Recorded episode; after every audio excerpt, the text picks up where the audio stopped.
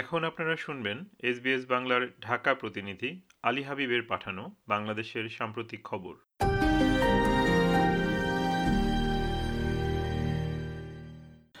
সরকার পতনের এক দফা দাবিতে টানা আন্দোলনে থাকা বিএনপি দ্বাদশ সংসদ নির্বাচনের তফসিল ঘোষণার প্রতিবাদে গতকাল বুধবার থেকে আবার আটচল্লিশ ঘণ্টার অবরোধ দেখেছে ঢাকার online news portal BD news twenty four dot com পরিবেশিত খবরে বলা হয়েছে গত আঠাশ অক্টোবর ঢাকায় বিএনপির সমাবেশ ঘিরে সংঘর্ষের পর থেকে গত সোমবার পর্যন্ত ফায়ার সার্ভিস ও সিভিল ডিফেন্স অধিদপ্তরের হিসাবে একশো পঁচাশিটি যানবাহন ও পনেরোটি স্থাপনায় আগুন দেওয়ার খবর পাওয়া গেছে। এর মধ্যে বেশি যানবাহন পড়েছে ঢাকা শহরে আর জেলা হিসাবে বেশি আগুন দেওয়া হয়েছে গাজীপুরে।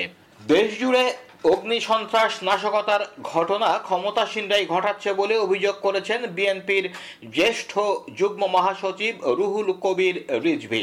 এক ভার্চুয়াল সংবাদ সম্মেলনে তিনি অভিযোগ করে বলেন, রাষ্ট্রীয় পৃষ্ঠপোষকতায় দেশ জুড়ে ভীতির রাজত্ব কায়েমের অশুভ উদ্দেশ্য প্রতিদিন নৈরাজ্যে লিপ্ত হচ্ছে আওয়ামী লীগের দুষ্কৃতিকারী কর্মীরা। তারা গণপরিবহনে অব্যাহতভাবে অগ্নিসংযোগ করছে আর নীরব দর্শকের ভূমিকায় অবতীর্ণ হয়েছে আইন শৃঙ্খলা বাহিনী। জ্বালাও পোড়াও করে অপরাধীরা খুব সহজেই ঘটনাস্থল থেকে সটকে পড়ছে। রিজভি আর চল্লিশ ঘণ্টার অবরোধ কর্মসূচিও ঘোষণা করেন। বন্ধুরা, বাংলাদেশ জাতীয়তাবাদী দল আগামী বাইশ ও তেইশ তারিখ, অর্থাৎ আগামী বুধবার ও বৃহস্পতিবার আটচল্লিশ ঘণ্টা অবরোধ কর্মসূচি ঘোষণা করছে। বন্ধুরা, আমার অবাধ, সুষ্ঠু নির্বাচন, গ্রহণযোগ্য নির্বাচন, বিশ্বাসযোগ্য নির্বাচন, সকলের অংশগ্রহণের নির্বাচন এবং দেশনেত্রী বেগম খালেদা জিয়ার মুক্তি এবং উন্নত চিকিৎসার জন্য বিদেশে প্রেরণ, দলের মহাসচিব সহ সকল নেতৃবৃন্দ এবং কর্মীদের মুক্তি। এখন আমি আপনাদের সামনে কর্মসূচি ঘোষণা করছি। গত সোমবার রাতে ওয়াশিংটন ডিসিতে মার্কিন পররাষ্ট্র দপ্তরের সংবাদ ব্রিফিংয়ে মার্কিন পররাষ্ট্র দপ্তরের মুখপাত্র ম্যাথু মিলার বলেছেন, যুক্তরাষ্ট্র কোনো বিশেষ দলকে সমর্থন করে না, শান্তিপূর্ণভাবে অবাধ সুষ্ঠু নির্বাচন বাংলাদেশের জনগণ যা চায়, যুক্তরাষ্ট্রও তা চায়।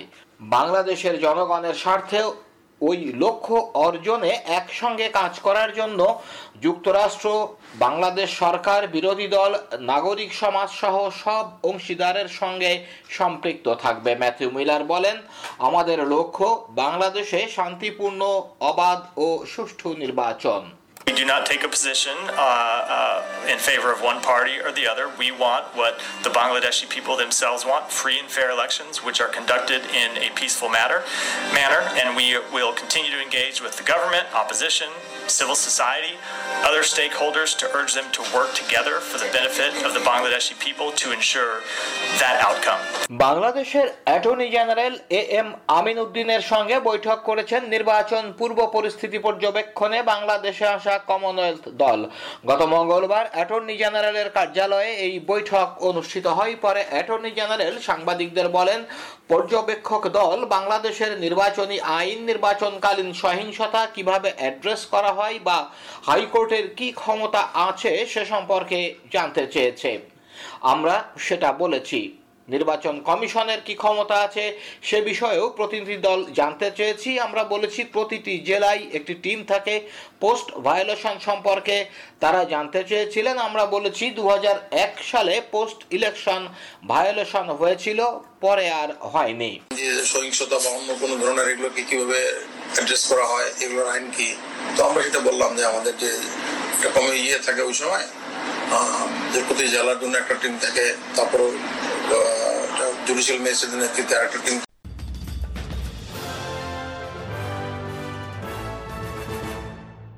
এতক্ষণ আপনারা শুনলেন বাংলাদেশের সাম্প্রতিক খবরগুলো। পরিবেশন করলেন এসবিএস বাংলার ঢাকা প্রতিনিধি আলী হাবিব।